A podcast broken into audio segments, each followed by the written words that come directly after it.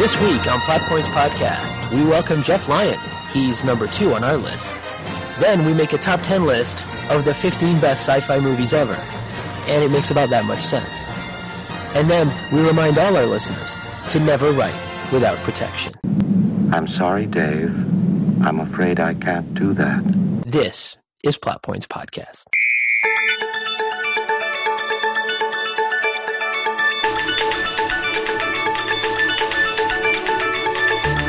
All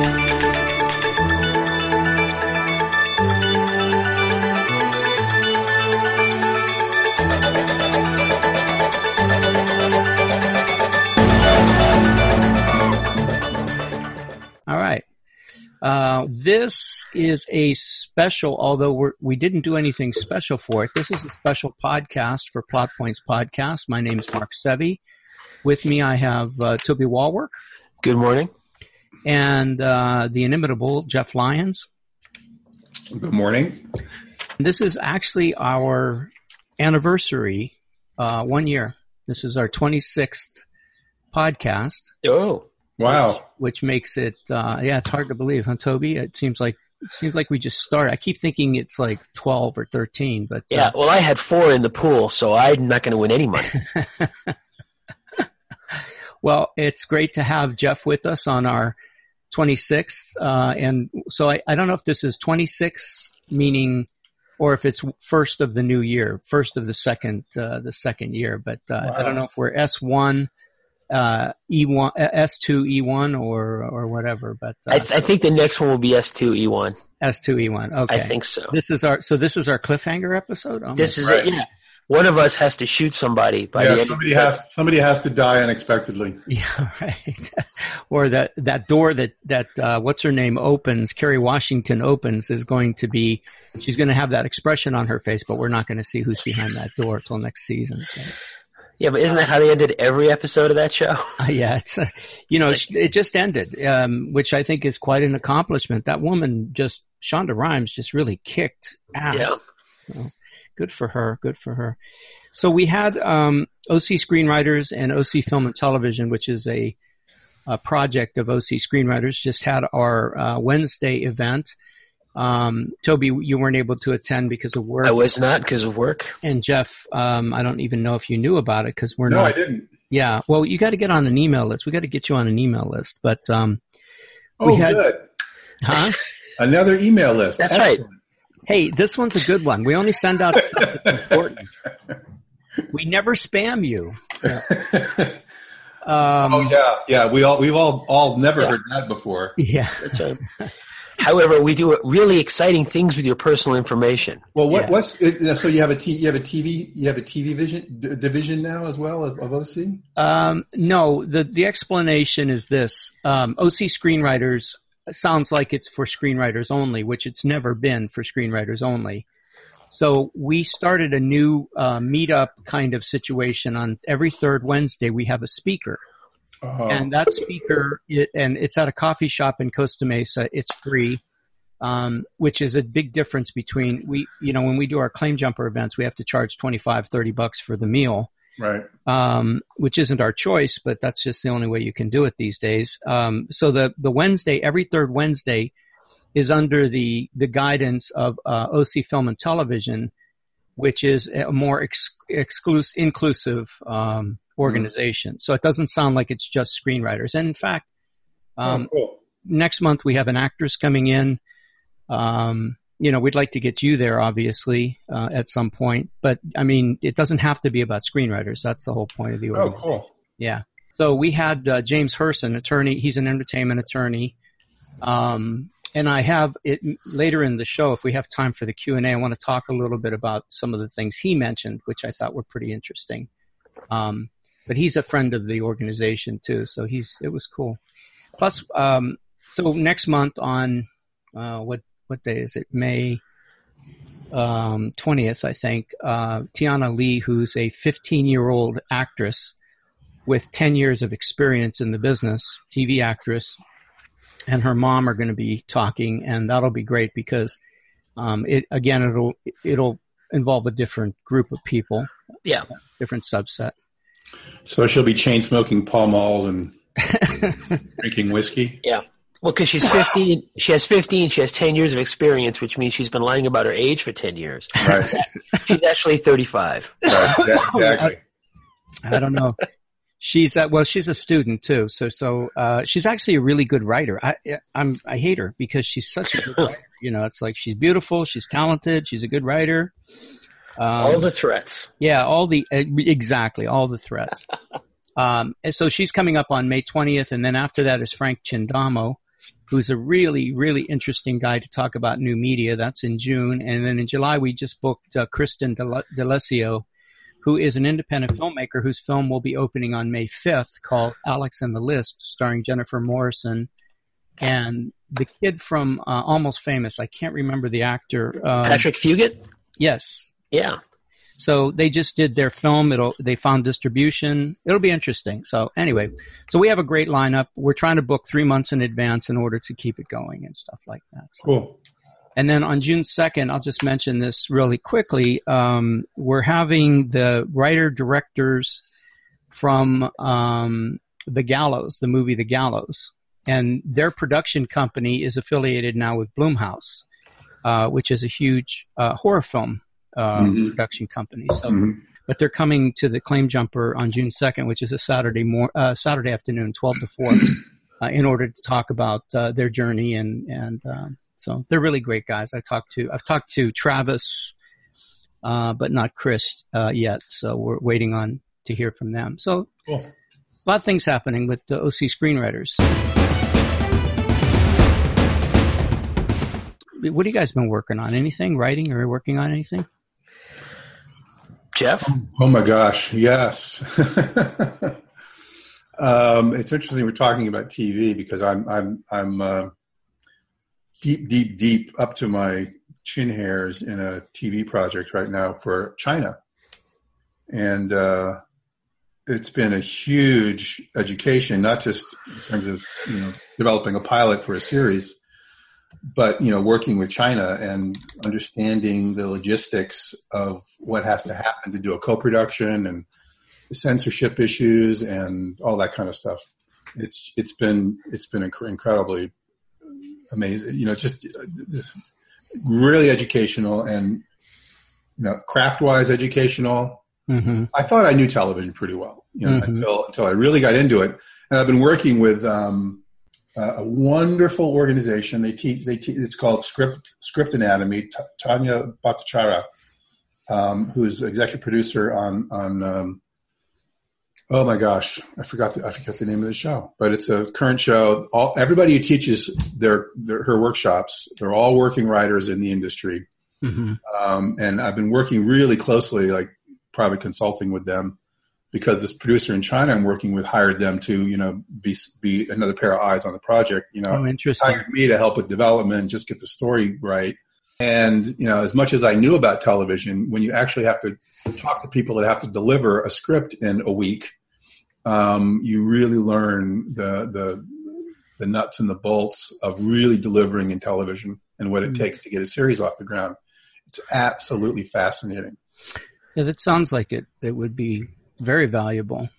And we all know in Hollywood, you know, after 40, you know, you're, you know, you're pushing up daisies, right? Yeah. So, but what I'm hearing from these 30, 30, 40 something writers who are, you know, working is that all the showrunners or most of the showrunners, they very often will want other voices in the writing room that represent values and, and historical experience and other things that open the door for older writers, Right.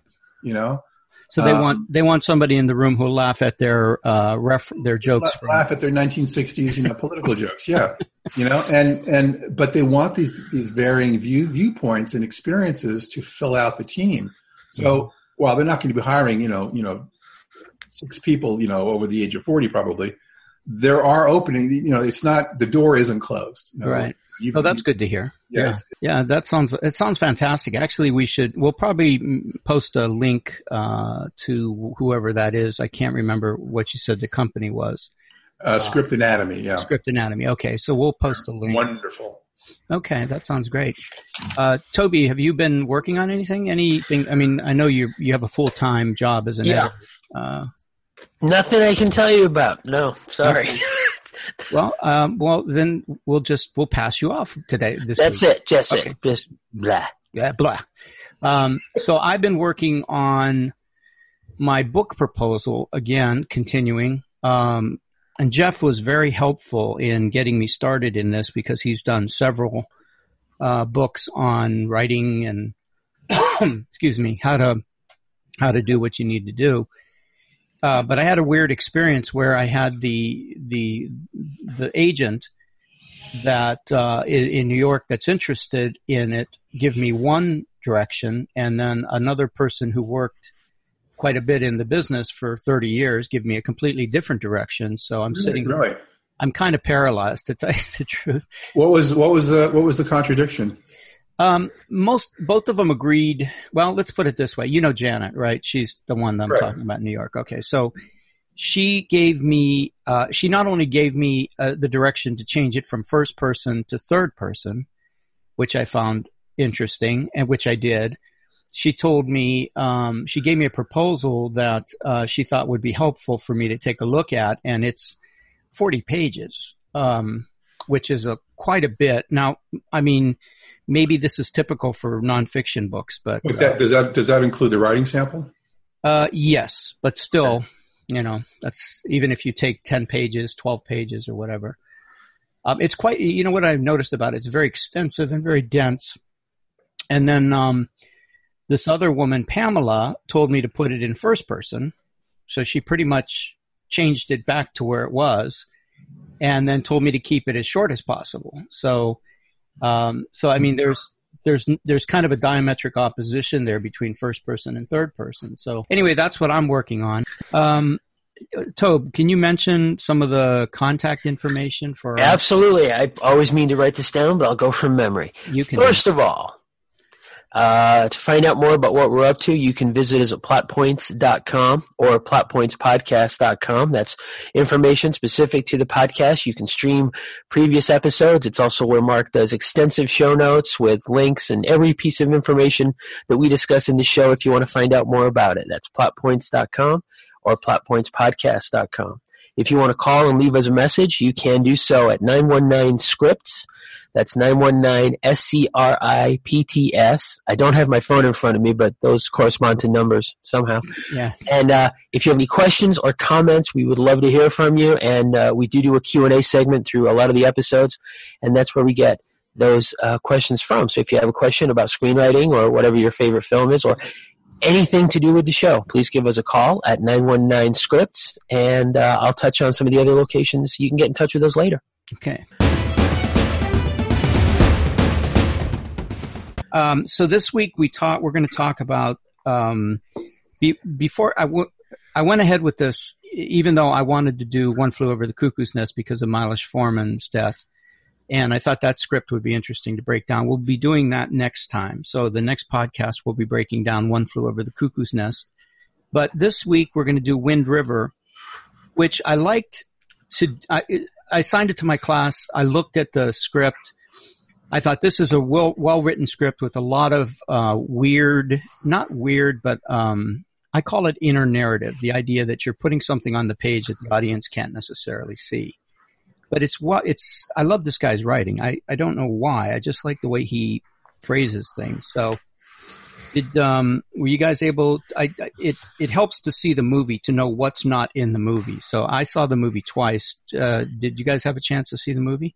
Yeah, I'd seen the movie before I read this, Mhm. so um, it it reminded me of stuff. I didn't get the chance to go back and watch it, but I am going to because I really enjoyed, Mm-hmm. like like you said, I really enjoyed some of the way that this stuff is phrased. It, it rekindles some of that for me. hmm hmm Yeah, it's got some. Um, I mean, uh, for instance, uh, the the opening on page one. Uh, this is the script now. It says snow covers an endless pla- plain on a moonless night, which is a great visual to begin with. Clumps of sagebrush huddled together like angry gnomes are the only evidence of life in this place. There is no movement, no sound, until the sound of feet crushing snow moving toward us fast. A girl runs uh, past us, screaming. So he starts with a an immediate uh, action, a tone, he sets the mythology. Uh, basically, it's going to take place in the snow. In uh, it's in Wyoming. I don't know if that's ever put on the screen, but it's not in the script. But it doesn't matter because uh, it's one of those places where the where the snow becomes the area becomes a character in and of itself, uh, which is an interesting way to to do anything. Because if you're doing a, an environment that's particularly harsh, everything is twice as hard. And um, certainly in this case, um, it, the story is about a young woman. They find the body of a young woman, and it's on an Indian reservation. She's she's an Indian, and um, the the they send an FBI agent who's not used to the area and stuff like that, and then she teams up with Jeremy Renner, who is a hunter for the uh, Forestry Service. So it's quite an interesting. Um, it's not. It's more of a drama, right? I, I think would wouldn't you agree? Yeah, I would. I would say drama. Yeah. So um, there's an instant problem uh, because what they say is angle on bare feet slamming frozen earth, blood staining the snow with every step. So this woman is not only running and screaming in the middle of the snow, she's barefoot, which no person in their right mind would do. So obviously there's a problem. We can agree that's a bad idea. Yeah. and uh, there's a there's this beautiful voiceover that uh, that is put over this thing. It says "girl's voice" voiceover. There's a meadow in my perfect world where wind dances the branches of a tree, casting leopard spots of light across the face of a pond. So Wind River is the reservation, uh, but this uh, this girl's voice, I think, is that. Did you take the sense that that was his Jeremy Renner's daughter? Um, honestly, I didn't, and I got I have to say that when I read this part again, I didn't remember it from the film. Mm. And this would be the first thing I'd go back and check because it's it's uh it the word is very pretty. It's sort of conspicuous as far as why it's there, but I'd yeah. have to assume it's the girl. Like this is sort of a mantra she's saying in her head because she's she's going this this distance, as, as was revealed in just a couple of pages. But she's she's definitely it's it's sort of like um like a, it's a mantra, it's a resolve because she's got to keep going. Right, right. Um, so then it segues into page two. She basically, at the end of page one, falls out of frame, which is different from the movie because in the movie we see her fall, but in yeah. the script we don't know uh, what hap- what her uh, what her fate was. And then um, so that voiceover continues, and then um, there's a. Um, it, I mean, there's kind of a like he does this constantly. The faster she runs, the farther the horizon moves from her as if the earth is tilting to prevent this girl from reaching her destination. So I, while you can do that directorially, I don't believe they did that in the in the film, but certainly you could do that. And then, um, but there's at the at the very end of the scene is when she falls out of. It says, "We watch from a distance. Her white pants match the snow. Her black hair matches the night. All we can see is a baby blue coat that floats above the plains like a wayward balloon bouncing above a white desert." So at the end of the scene in the movie, she falls, and we see her fall. We see her bleeding, um, which is kind of a particular. There's a one particular. She dies in a very particular way. Um, she doesn't die from her injuries. Um, she dies from a, a, phenomenon where you're inhaling air that's so cold yeah. it's freezing your lungs. Your lungs basically, uh, you you you you. What it, it's it's not suffocate. You drown. Yeah, you drown in, in your own blood, and yeah. that has something to do with the ending, which is pretty cool because they reprise. Very much so. Yeah, yeah. very nice. So, um, then we cut to which is not in the script. Um, the the next scene in the movie is is Jeremy Renner, uh, and he's a hunter and he's shooting coyotes that are attacking sheep. But he's in a camouflage white. Uh, he, it's like he's an assassin, all like a sniper. Yeah, right? yeah. Coyotes. But in the script, they show us um, that he's with the Forestry Service, um, and then they show him, um, you know, cowboy hat on his head, almost white when it was new, sweat, dirt, and who knows what else have stained the hat brown and rubbed it, robbed it of its shape. A fair description of the man as well, which I thought was really nicely done. Um, so we don't see any of that. We just go right to this uh, sagebrush prairie, uh, prairie where he's shooting coyotes. And uh, Toby, I, I know you're a fan of good writing. I mean, how did you feel about the way that I I just love this? One yeah, actually, uh, the, for, for this for the whole all 15 pages i would say this and for the whole script the the the, the uh, i forgot the guy's name because taylor sheridan right that's the writer Yes. his his voice is it's funny because we often talk about having a conspicuous voice is often a negative like I, I like shane black but he does have a conspicuous voice Yes. yes. uh, Tarantino has a conspicuous voice, and a lot of people are turned off by that. And and especially when you're being taught screenwriting, you're you're really being told to kind of rein a lot of that in. hmm This is if, if you could find like this this blend, this like it's it's like almost like the, using a clutch. It's like just not too much clutch. hmm This is fantastic, and the fact that he describes wardrobe. Um, I've read a lot of stuff where people describe wardrobe, and I hate it. hmm But here, the wardrobe is relevant. It's not just somebody showing off how creative they are. Right. And, and a lot of this stuff does that too. It really paints a picture. Also, conspicuous only in retrospect is that all of these, you know, nature channel bits Mhm. are, are so much of an analogy about the entire film itself. right. Right. But at first, you're just like, yeah, we get it. We get it. Coyotes. Yeah. Okay. But, but then the way he describes them, um, I'm trying to remember there's a bit coming up. I think it's, it's when they're talking about the sheep. Yeah. and how he the talks, sheep- He talks about their, the their self-preservation has been, you know, uh, bred out of them. Right. Right. And so also, he's clearly saying that like these are people. You know, Well, coyotes saying- are the bad people, the predators, and this kind of thing. And that Jeremy Renner's character is this guy between both worlds. Right. Yeah. There's an analogy to what he's doing in the beginning and to who he is as as a person. He's a he's a hunter. Yeah, yeah, And so he's hunting other hunters, which are coyotes and wolves and stuff. Which, like you said, that that line by the way is on page four. Um, it says the flock almost runs into him before dividing and passing. On either side, they rejoin and continue their silly circle. All instinct for survival bred out of them. So yeah. Which is where the writer himself is taking a position about uh, about how they look at people. hmm Yes. You know, like it, it's uh, it's not necessarily condescending, but it's a little bit like because people are like this. Yeah. The other thing I got to mention, this guy, uh, this is I preach this to the stu- to my students is his language is so precise. Uh, one of the coyotes is blown backwards, cartwheeling through the snow. I just love that um, Yep. that sentence. And then more thunder. A second coyote is driven into the ground like he's been hit with a giant hammer. There's no ambiguity about his um, his narrative. He's really good at that. Um, yeah, there, there's a, there's a part where he's talking about uh, I think it's the Renner's character is dri- riding a snowmobile, and it says the snowmobile chews the ground in front of it. there you go. There you go. It's things like that. It's fantastic. that tight action verb kind of stuff. So, um, the other thing I thought was interesting uh, about his dr- writing is on page five, I think it is, or it's four. I'm sorry, still on four. It says when the muzzle flash disappears. So he says the scope begins to move with it. The rifle invades the silence again. Oh, I love that line. Uh, when the muzzle flash disappears, we see the coyote splayed out in the snow. So that's that's kind of quite di- directorial, but it's also a indication that he's he's he's not writing like an like I you know I would say a muzzle flash uh, coyote splayed in the snow. I wouldn't do it when the muzzle flash disappears. In other words, he's doing it after the fact, which I thought was pretty pretty good. So uh, so there's a couple scenes. There's a scene that's completely cut from the from the um, movie on four and five where he goes to the Bureau of Land Management, and we don't see any of this on four, five, on five, six.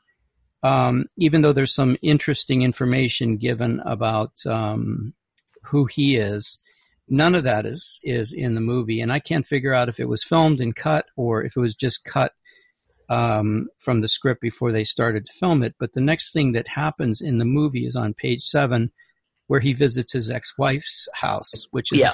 not a joyful scene at all. No, no. Yeah. One of the things I thought was a weakness, it shows his son too. He's picking up his son, who's kind of a little cowboy, really cool character, but um, the son is dropped from the script pretty much after these scenes, and I wondered why that was. Did you find that a problem?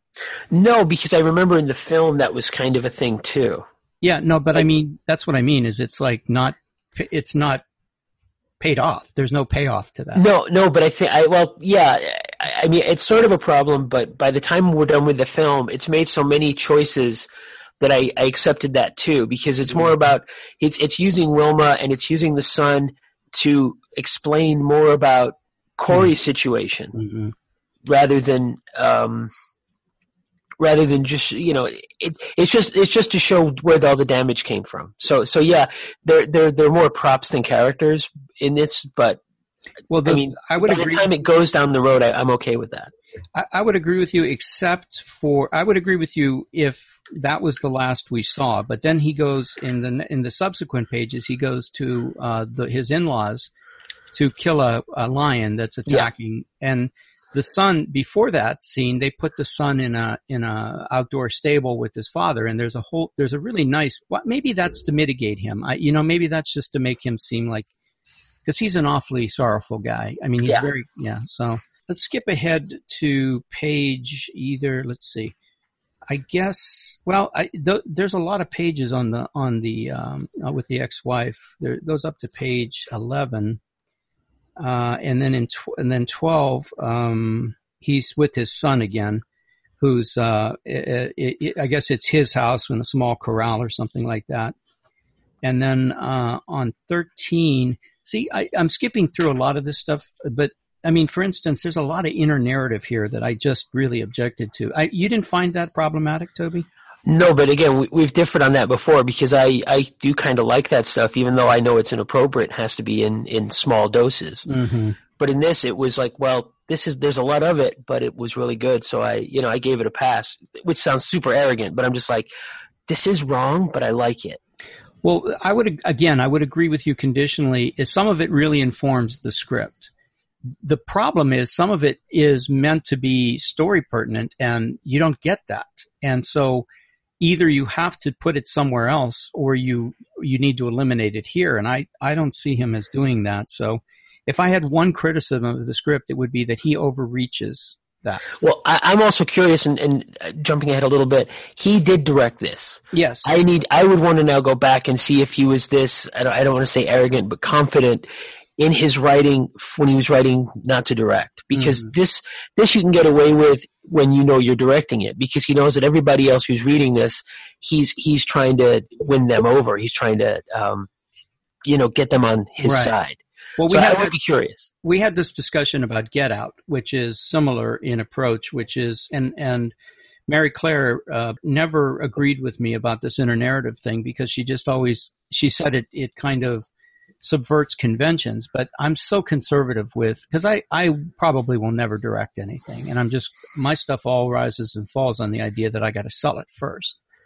Um, so I, I don't know. I we should probably do a, a whole segment on inner narrative and why it's good and do a, a Yeah. you know point counterpoint kind of thing. But Yeah. I'm going to continue to tell people I don't think it's appropriate. Um, Well, and, and we've we've discussed in the past that readers, the gatekeepers between uh, the writer and the gigantic golf size check with happy faces for zeros, there's all these gatekeepers, and anything they can do to weed you out, they're going to do. And if Right. too much of this, too directory, you know, not not even things that require any sort of true insight, mhm. they're going to say no. There, there's just too much of this. You know, like you said about if the dialogue is thicker than two fingers, it's Yeah. too much talking. You know, they they're looking for those things. So you really have to you really have to use your uh, capital wisely. Right, and yeah, that's a good way to put it. You have coin, you have some coin, and you have you have a certain wiggle room, but uh, it also goes away pretty quickly if you don't uh, if you don't if you're not this talented, which I think this guy is really talented. Yeah. I would love to see him do a script without that, if if he can possibly do it. Um, see, here's here's um, here's an example on page uh, is it eleven? Yeah. Um, Wilma, his wife, his ex-wife says, if I get the job, we're going to have to talk about child support. Jackson's a lot more expensive. Uh, Cory, we'll get the job. We'll get the rest figured out. You got my word. Then the narrative said, whatever happened to these two, they are unified in their desire to find a better life for their son. That, Yeah. Don't you think it's obvious? I mean, why even put that in the script? That's my problem. Is that Because because that way that was just one extra line that said, "Hey, uh, Jeremy Renner, after you say that line, nod your head." look pensive. Look, look, yeah, right. All right. Well, there's a, there's a, I mean, I don't think the next four or five pages have much to do with the story. Unfortunately, we get to page 15 and that's still him and his son who, who basically uh, disappears from the movie after this. Well, yeah, and that's why I say again that it was very much like a prop because the page fifteen is right when he uh, Casey is his son and he wants to uh, he you know, they're doing some some business with the horse and uh, and he shows him Cory shows him uh, a, a way of of connecting with the horse. I don't want to say communicate, connecting with the horse. Right. And Casey says that was pretty cowboy, and Corey says no, that was Arapaho. Arapaho, yeah. And that's why I mean it, it's a little bit damning with faint praise, but Casey, excuse me, Casey and Wilma are things to enhance how we understand Cory, and that Cory's a guy between two worlds. There's that scene that's not actually in the film where the um, the guy from the bureau says, "I forget Right. you're part." Uh, Indian. part Indian, and he goes, uh, enough to do you a favor, but not enough to get a check, which is such a cynical line. Yeah. Yeah. Unfortunately, we don't get to the introduction of Elizabeth Olsen, who's the FBI. But it's a great, I think it's a great introduction because she arrives at the scene. Uh, well, you know, let me ask you this. Did you think it was too convenient that, um, uh, see, he goes out into the wilderness to hunt this lion and he runs across the girl's body. Did you think that was too coincidental? Um, well, I mean, there's a a certain like Deus ex machina that's necessary. So was it too? I'll stop short of saying too coincidental, but also because he's one of the people that has a reason to find her, and they do make a big deal about how Right. it's an area where nobody would go, and they, by rights they wouldn't have found her till the spring and that kind of thing. Yeah. So, I mean, I think it's just it's kind of necessary. And if it was anybody else that finds it, we'd have to explain why they were there. Well, the thing, the reason I'm saying it's coincidental is because it, this lion is part of what he goes to his grand, his in-laws house for. It's not a part of his fish, his normal fish and game duties. He's just going there. Well, it is, but it isn't. I, I just thought it would be, it would have been easier or better if, um, if it was handled. It felt, felt a little awkwardly handled to me. Yeah, but, but I also think again that the allegory and and and it pays off much later is the uh, go looking for something outside of his regular routine is what sets him on this entire path, Mm-hmm. and then also at the end um, when he does encounter that animal. Uh, he is. We now know that he has changed. Like Yeah. not not trying to give anything away, but he has changed, and so you know, because this is not a film that gets all um, uh, sort of esoteric, but there is a, um, gosh, what would be basically, you know, there's a quest as well as the mystery, as well as who done the murder. Mhm. There's there's there's quests that people have to go through for their own uh, self improvement, and, and his character goes, I think, through the most noticeable one. But um, Yeah, there's But- a there's a there's a nice matter of factness about this script and this movie that I enjoyed. Um, you, you know, they don't go a long way to explain a lot of stuff. I mean, he he he joins the quest because he because he can because he is that kind of a person. It's not there's not there's not a lot of uh, you know like stakes for him or anything like. exactly, he has no ego about it. He just knows he's the best equipped person to do that job. Well, if you count the fact that his daughter is was is involved in the story too, um, maybe that's a better a better Yeah. yeah so. Yeah. Anyway, it's a good script. It's a good movie. Um, I think it would be um, worthwhile for any student of film to to do both to read the script and and uh, watch the movie. So uh, Yeah, actually, there's one scene I'd love to make a, a callback to, and I don't have a numbered script, so I can't tell you exactly what scene it was, but it's on page 51, and it's it's Cory, the the Jeremy Renner character, and he's talking to Martin, who is the victim's father, and oh, what a In- great in the film itself, yeah. I think it's by an exponent the best scene. yeah But from a from a director's point of view, and, and as an editor, from that point of view, it's really gutsy because it's almost done entirely with one shot. So, Um, not to be snobby, but that means there's some real acting happening here, you know, because Are they are doing on it. are you talking about on the The porch, Yeah. the porch scene, yeah, and it's Cory uh, talking to Martin, and they are acquainted, but now now they they they Now have they're this thing in common. Now they're bonded with the loss of their daughter. Yeah. Yeah. All right. Um, well, that's Wind River. We're going to again do uh, Cuckoo's Nest. One flew over the Cuckoo's Nest next. Um, we're going to segue into uh, what uh, we have a top 10 list compliments of Mr. Lyons. Um, are you there, Jeffy? I am Okay. Uh, so this is top ten. What? sci-fi. Yeah. What do you think? Because I, you know, you know, Toby and I are going to rebut the shit out of you. So Yeah. Oh. I, I know, I know, I know. So this is we're we're just taking a little sippy drink out of the uh, out of the fire hose of science fiction movies. I, I'm, I'm, I've got my armor on. Um, but I think a lot of these are, you know, when I mean, when you Google top ten science fiction, right? You know, all the lists basically have the same the same movies, you know, Mhm. to some degree.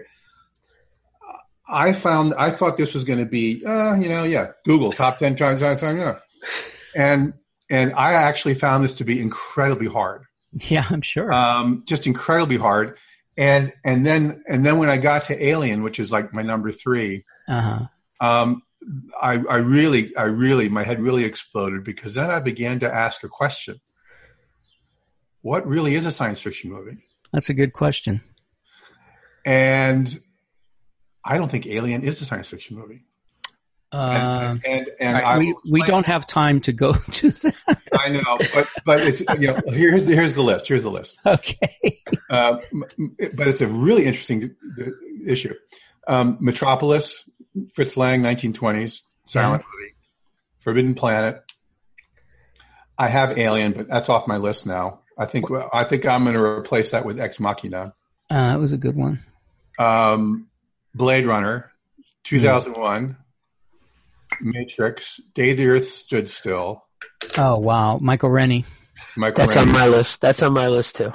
Tarkovsky's Solaris, not the horrible, Not the re- not the remake. not the remake. Uh, 1972 Solaris, unbelievable movie. Uh huh. Planet of the Apes, and Fantastic Voyage. So, Fantastic Voyage being your first one, your number one. No, no, I, I didn't put them in any order. Oh, oh, I think that's impossible. But yeah, I, c- I couldn't do that with mine either. but Well, I, I I, mean- I, I came at the list from the standpoint of who actually was in my it was by definition science fiction, where, which means science got ha- you can't take the science out of the movie and not have it fall apart. I Um, I, di- I would disagree with that. I'm I know you're a huge science fiction fan. You must know that there's plenty of subgenres for science People, fiction. yeah, there's subgenres, but from, from when you look at what Isaac Asimov and Heinlein and all the science fiction writers describe as what science fiction is, hmm that's the main component is that you cannot the science drives the conceit and it's all about tech, it's about the technology and how it impacts and changes the world Well, maybe maybe that's what we need to talk. Let's. So, what do you think, Tobe? Let's talk about that instead of. I mean, you can bolster your arguments by using your favorite films, but I dis- I really disagree with that. why Well, I think that, like for instance, you say the science drives the. If the science drives the story, then nothing. Like I didn't, say, I uh, didn't say drives the story i said it drives the conceit yeah, but uh, what's what are some of the ones you like? Forbidden Planet. What what is that? It's all about advanced technology and how it is how with if you take away the krell and you take away all, all of that the whole all the all the all the freudian stuff falls away. I mean you you've got to have the the inability of human beings smallness in the face of these incredible powerful technology. If you take that out then it's not the same story. So the, because the Krell made the machine that that gave Morbius the ability to destroy them all. well it That- gave that- him gave him the ability to to Create the monster. to to access the power that's within any human being or any being, but because we don't have the wisdom of the Krell, we destroyed ourselves. We could destroy ourselves with our ids, right? I mean, that's Yeah. yeah.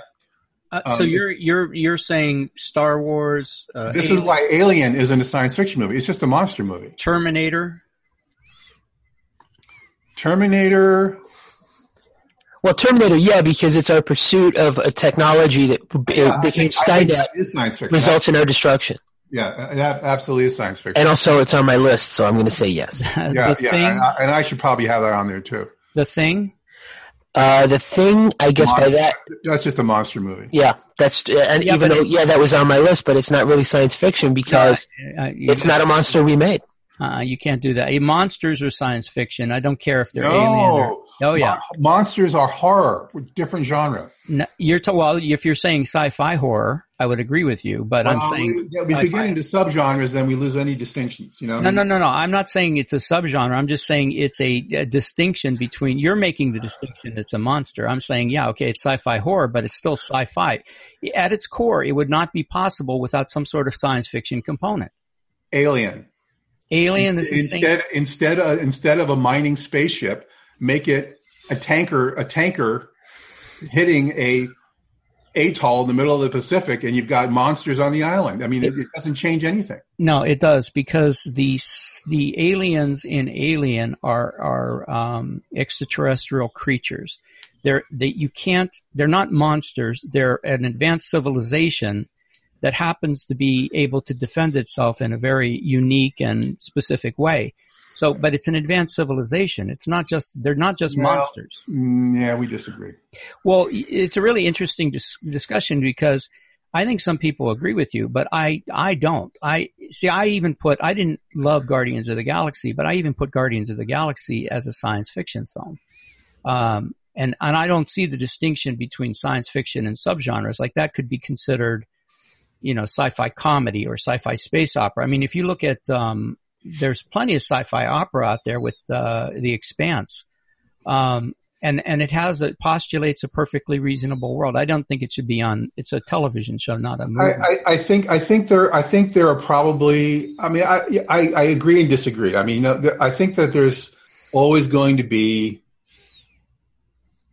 a gray area for some stories. You Mhm. know, just how dependent is it on the technology element to tell the story as a person? You know, there's always going to be some of that. You know, give and take. I, I understand. Even Solaris, which is considered one of the best sci-fi movies ever written, um, which was a novel, um, but when you look back at the original literary source of some of these stories, they are clearly science fiction because, you know, Solaris, for instance, is about is about you know not just expansion of humanity, you know, like like in, like Westward Ho, you know, uh, and Manifest Destiny. No, it's about humanity's expansion into the universe and the problem of it being egocentric versus not. Now, if that's the psychological drama that's going on with Solaris, you know, the guy, the psychologist goes try to figure out why the crew on this spaceship around this new planet are all going insane. Mhm. There's this very deep psychological story going on.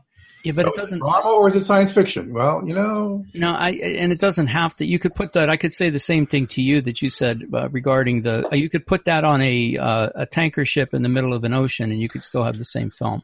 no, you wouldn't because he, it's not. It's not the issue of human. It's not the issue of why people have this need to go off into spaces where quote unquote they don't belong. You know, it's quote unquote. Well, So I think really what you have to come down to is is is the definition of the genre. And when you look at all the great science fiction writers, mhm. how they define what constitutes a science fiction story. The one one of the top one, and they all talk about this. Asimov, Heinlein, all of them, is that the science component is absolutely essential to tell the story, and it's always a story about how technology changes people.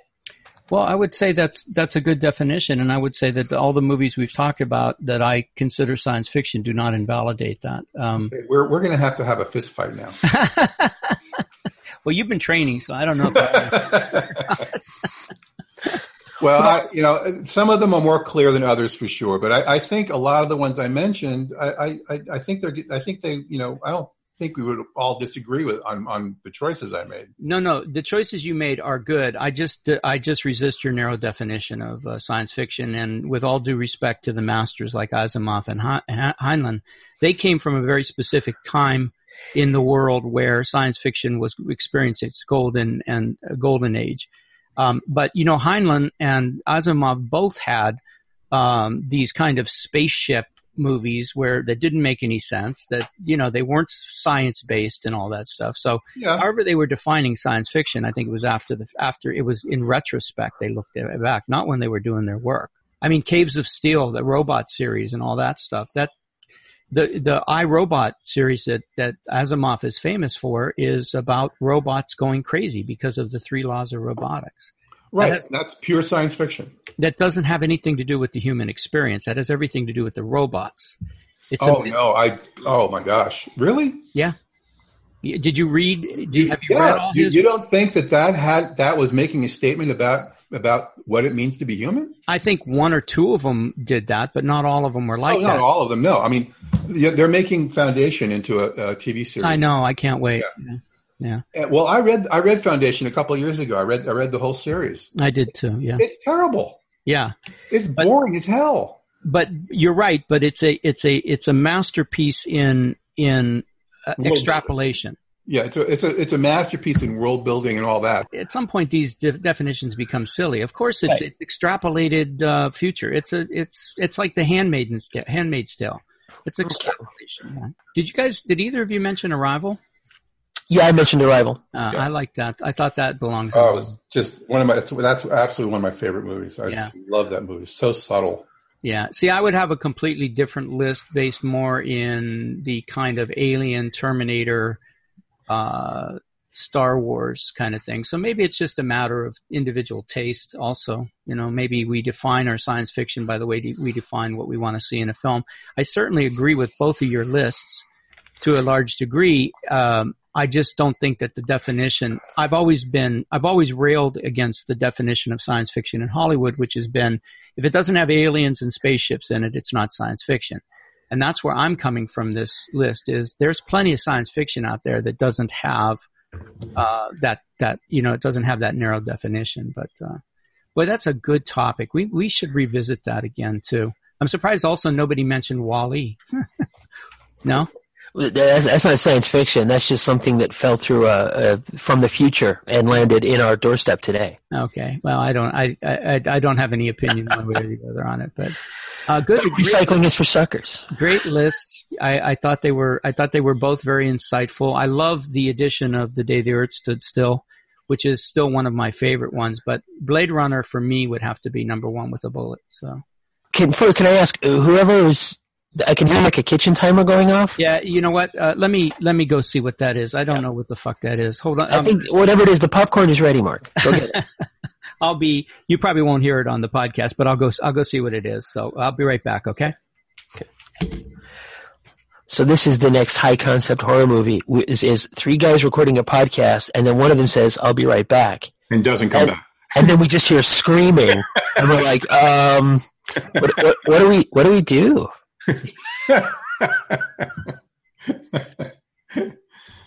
Oh God. Oh my god! found found footage, found footage, podcast footage. You know. Oh, we shouldn't even say it out loud. Somebody's like, "I can do that. I don't even have a phone." yeah, right. So you know, I swear people come in my house and move things. I don't know if you guys have this experience, but that's a clock that that never gets touched. It's in my bedroom, and somehow the alarm got turned on. Okay, now would that be sci-fi if it's a time traveler, or horror if it's a ghost? Yeah, but if it's in my head, if it's all in my head, then what is it then? Um, psychological Yeah. drama. Scary is what it is. uh, from one of our listeners, uh, and it says, I'll, I'll, I'll just bake it down into the essential here. Is there a difference between registering your screenplay with the WGA and registering your screenplay with the Copyright Office, Hmm. and which one is better? You know, that's that's really interesting. That did come up at our event on Wednesday. Um, uh, James Herson, who's an entertainment attorney who was our guest, mentioned this as part of his um, presentation. And up until that point, I would have said no. The only difference is the price and the and the length of term that you copyright. According to James, who's an attorney and and probably should know, apparently, well, let me explain what it is first. The WGA allows you to to register anything. You can register anything you want. It doesn't have to be a script. It can just be a, a synopsis, a treatment, an outline, whatever. It's twenty bucks for non-members. You do it online, and they keep your um, material safe for five years, and then you have to re uh, re-register it because they apparently purge their files or something like that. it's 20 bucks. The U.S. Copyright Office is $35. They keep it forever. Once you establish a copyright with the government, it's, it's forever. And it's $35 and they do online also. Um, now, James brought up, which I've known for a long time, the distinction, this distinction.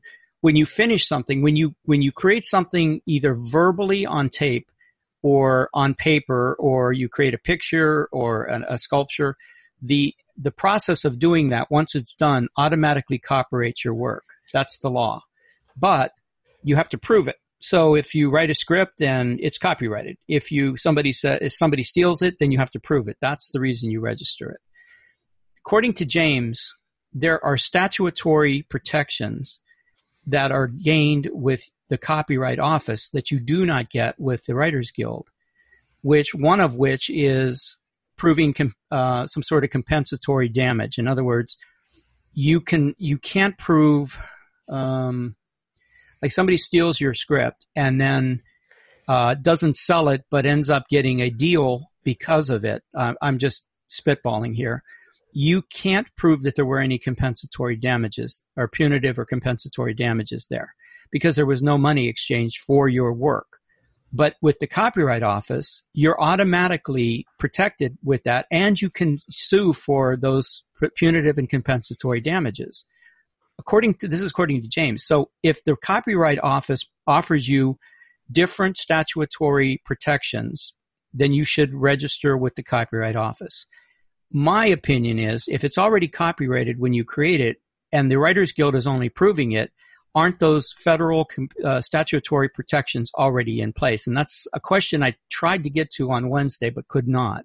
So I'm going to check on that and, and report back. But that's basically the distinction. Okay, so which is better? Well, well copyright. Copyright, copyright okay. office.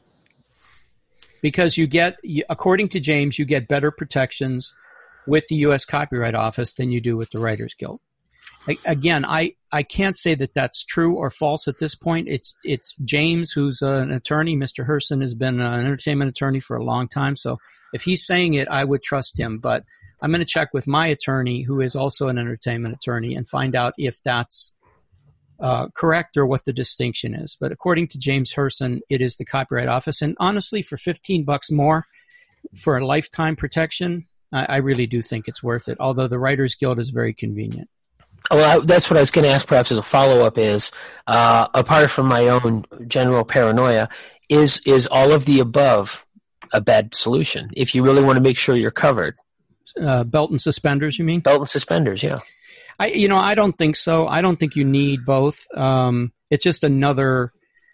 I mean, one why not if you can afford it it's that's 55 bucks but most writers are, are living on slim margins so it's an extra 20 bucks they don't need to spend you know my I, have been told by my lawyer and, and, an ip lawyer that i knew, knew as well that um, when it comes to intellectual property um, copyright office is the only way to go in terms of proving chain chain of title mm-hmm. um, whenever production companies have to go in and actually ver- verify the chain of ownership they don't go to the guild. You know, they only they only go to see you know what's what's the history on the ownership of the copyright, mm-hmm. the legal, you know, from a federal government definition and copyright office definition. They don't they don't go by you know who's registered or not registered with, with the with the Writers Guild. Well, the Writers Guild offers a third party, independent third party verification that you created this script on a certain date because you've registered it on a certain date. That's all they offer. They don't they don't offer any. Right. There's no. Yeah. Yeah. Exactly. There's no. There's no. My understanding is there's no. I guess you know to use use that legal terminology. There's no statutory you know protections, uh, guarantees or protections because you're with the Writers Guild. They yeah, but all, uh, all they are is one more pair of eyes that say, yeah, we got this on this date from this person. But you're, I think you're misunderstanding or maybe not taking into consideration the idea that when you create it, it's copyrighted by the oh, law. No, absolutely. No, I understand. I understand that. But like you said, you know, you, and you said it yourself, just doing that isn't, isn't necessarily proof. Right. But my, again, my point is, is if you're already protected by the copyright laws that are in place by creating it, by making it, I can't remember the phrase that James used. It was like something like making it real or something like that. But if you're protected, then all you have to do is prove it.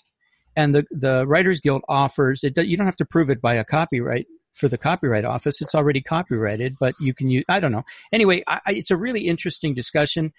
My advice would be for now use the copyright office. It's thirty five bucks. It's online. It's it definitely offers you uh, the protections you need. And if uh, I'd like to, maybe we should talk to the Writers Guild, uh, somebody there, maybe their legal department or something, and see if we can define it better for our, re- our listeners. Um, I can't imagine that they would have that kind of service if it was, there wasn't some value to it. Yeah, you're right. That's a good point. Yeah, you know. Yeah, and it's been around forever. So. Yeah, it's been. A yeah, exactly. Yeah. Well, anyway, that uh, that question did come up and on Wednesday, and I'm really glad that uh, somebody uh, we pulled that from the archives or wherever we got it. I don't know Toby's uh, backpack or something. I think it was uh, probably. So. Well, let me jump in at this time and say that if you, the listener, have any questions, that's called a segue, boys and girls. uh, you can get in touch with us through one of the many, many. Basically, uh, as I've said before, if you just type it into a browser and you don't get us, uh, you spelled it wrong. But uh, we're at plotpoints.com.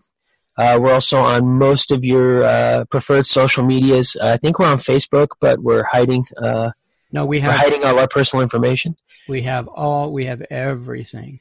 Yeah, so just uh, if you uh, get in touch with a question, or if you didn't like uh, our sci-fi discussion, or if you have your own sci-fi movie top, let's just keep it to three though, because there's a lot of you out there, and uh, we can weigh over those and uh, tell you what we think about that. But like I said, plotpoints.com, there's uh, that's where you can get the episodes. There's also a mail forum where you can ask us that way, um, and get in touch and let us know what you think. Mark. Yeah, and don't forget we are uh, affiliated. I don't know exactly how to say any of this. Uh, I'm never sure, but OC Screenwriters. Uh, Toby is a board member, as as am I, and Jeff is a friend of the organization. So you can go to ocscreenwriters.com. You can actually play the podcast from ocscreenwriters.com, and we still get credit because it's hooked into Libsyn, which is our uh, podcasting host. And uh, the for information on our Wednesday events, which happen every third Wednesday, uh, go to OC Film and TV or OCFilmandTelevision.com, and uh, you can find uh, information about our upcoming speakers.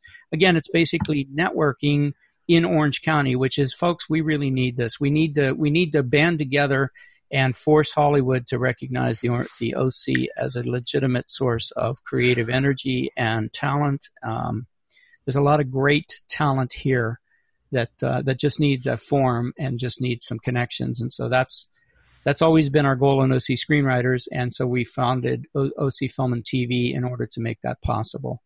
Um, and I'd just like to say uh, also to my co-host guys, this was this was fantastic. I I loved disagreeing with you both uh, about. Uh, well, who wants to listen to a podcast where everybody's agreeable? I'm all about. I'm all about that. I'm dude. I'm Italian, so I'll. Uh, I'll. I'll. Uh, in fact, I'll see so, my family. So am I. Nor- Northern Italian. So. Oh wait! Now let's have an argument about Northern Italian versus Southern Italian.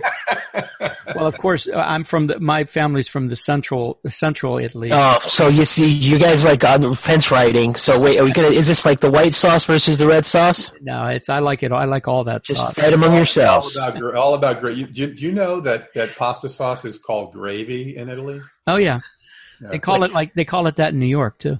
Oh, now, but can we agree that Olive Garden is the best Italian restaurant? Sure, why not? As long as you're living in a fantasy world, go ahead. uh, Toby Wallwork and uh, Jeff Lyons, uh, you are you are uh, gentlemen and scholars. I do appreciate your time and your insight into uh, the world of film, um, and I look forward to many, many, many more uh, online discussions with you on this podcast. And uh, as always, listeners and, and fellow travelers, be inspired, do good work.